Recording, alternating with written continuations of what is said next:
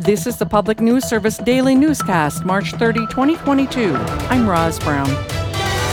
The region known as Tornado Alley is shifting farther into Texas, according to climate experts who say the warming climate is largely to blame. Tornado Alley now includes more parts of Texas than it once did, according to climate science professionals who say climate change could be the reason.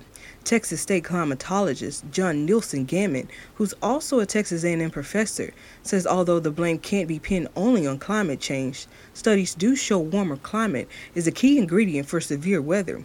Gammon says it's a particular combination of events that causes storms, snow, and fires if it happens at the right time of year.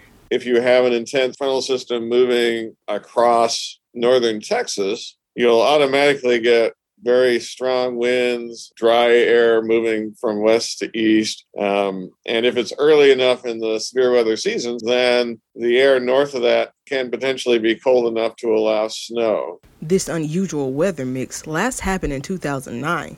This week, the threat of severe weather continues. I'm Epiphany Lachey. A bill in the Ohio legislature could help businesses struggling to find workers by expanding the hours young teens can work. Under current laws, 14 and 15 year old workers are not permitted to work after 7 p.m. during the school year and 9 p.m. in the summer. Senate Bill 251 would extend the time to 9 p.m. year round. Mike Todd owns two Dairy Queens in Northeast Ohio and says more than half of his employees are high school age, and he's seen an increase in applicants under age 16. We want people who want to work, and the majority of applications that we have received at our business show us that these young people want to work and they want the job and they want the experience of having their own money and having their own set of responsibilities. Teens would still be limited to working no more than three hours a day and 18 hours in a week. The outcome of Senate Bill 251 might hinge on federal action, though, as the federal government still limits the hours teenagers can work. Senate Bill 251 had a third hearing in the Senate Workforce and Higher Education Committee in February. John Bolton, the former national security advisor in the Trump administration, told CBS News Tuesday that he had heard former President Donald Trump use the phrase burner phones in several discussions, and the former president knew what it meant.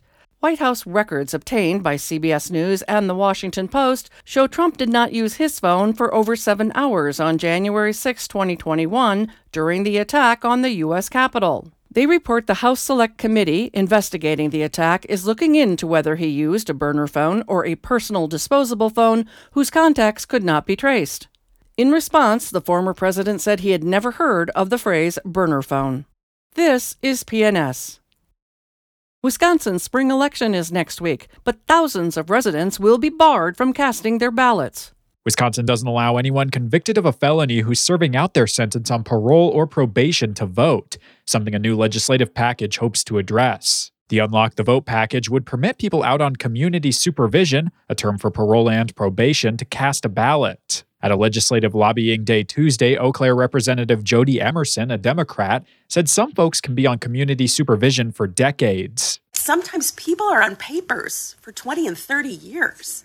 It's not just six months and done. Then we get back to taxation without representation, which was what our original revolution was about in this country. According to the Department of Corrections, more than 68,000 Wisconsinites are on probation, parole, or extended supervision. The bills won't pass anytime soon as the legislature isn't scheduled to reconvene until 2023, after this year's spring and fall elections. Jonah Chester reporting.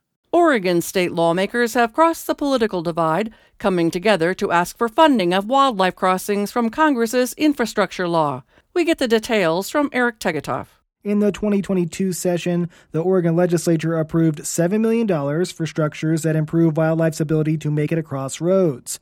State Representative Ken Helm, a Democrat from Beaverton, has sent a letter to the Oregon Transportation Commission requesting an additional $10 million from the bipartisan infrastructure package passed by Congress last year.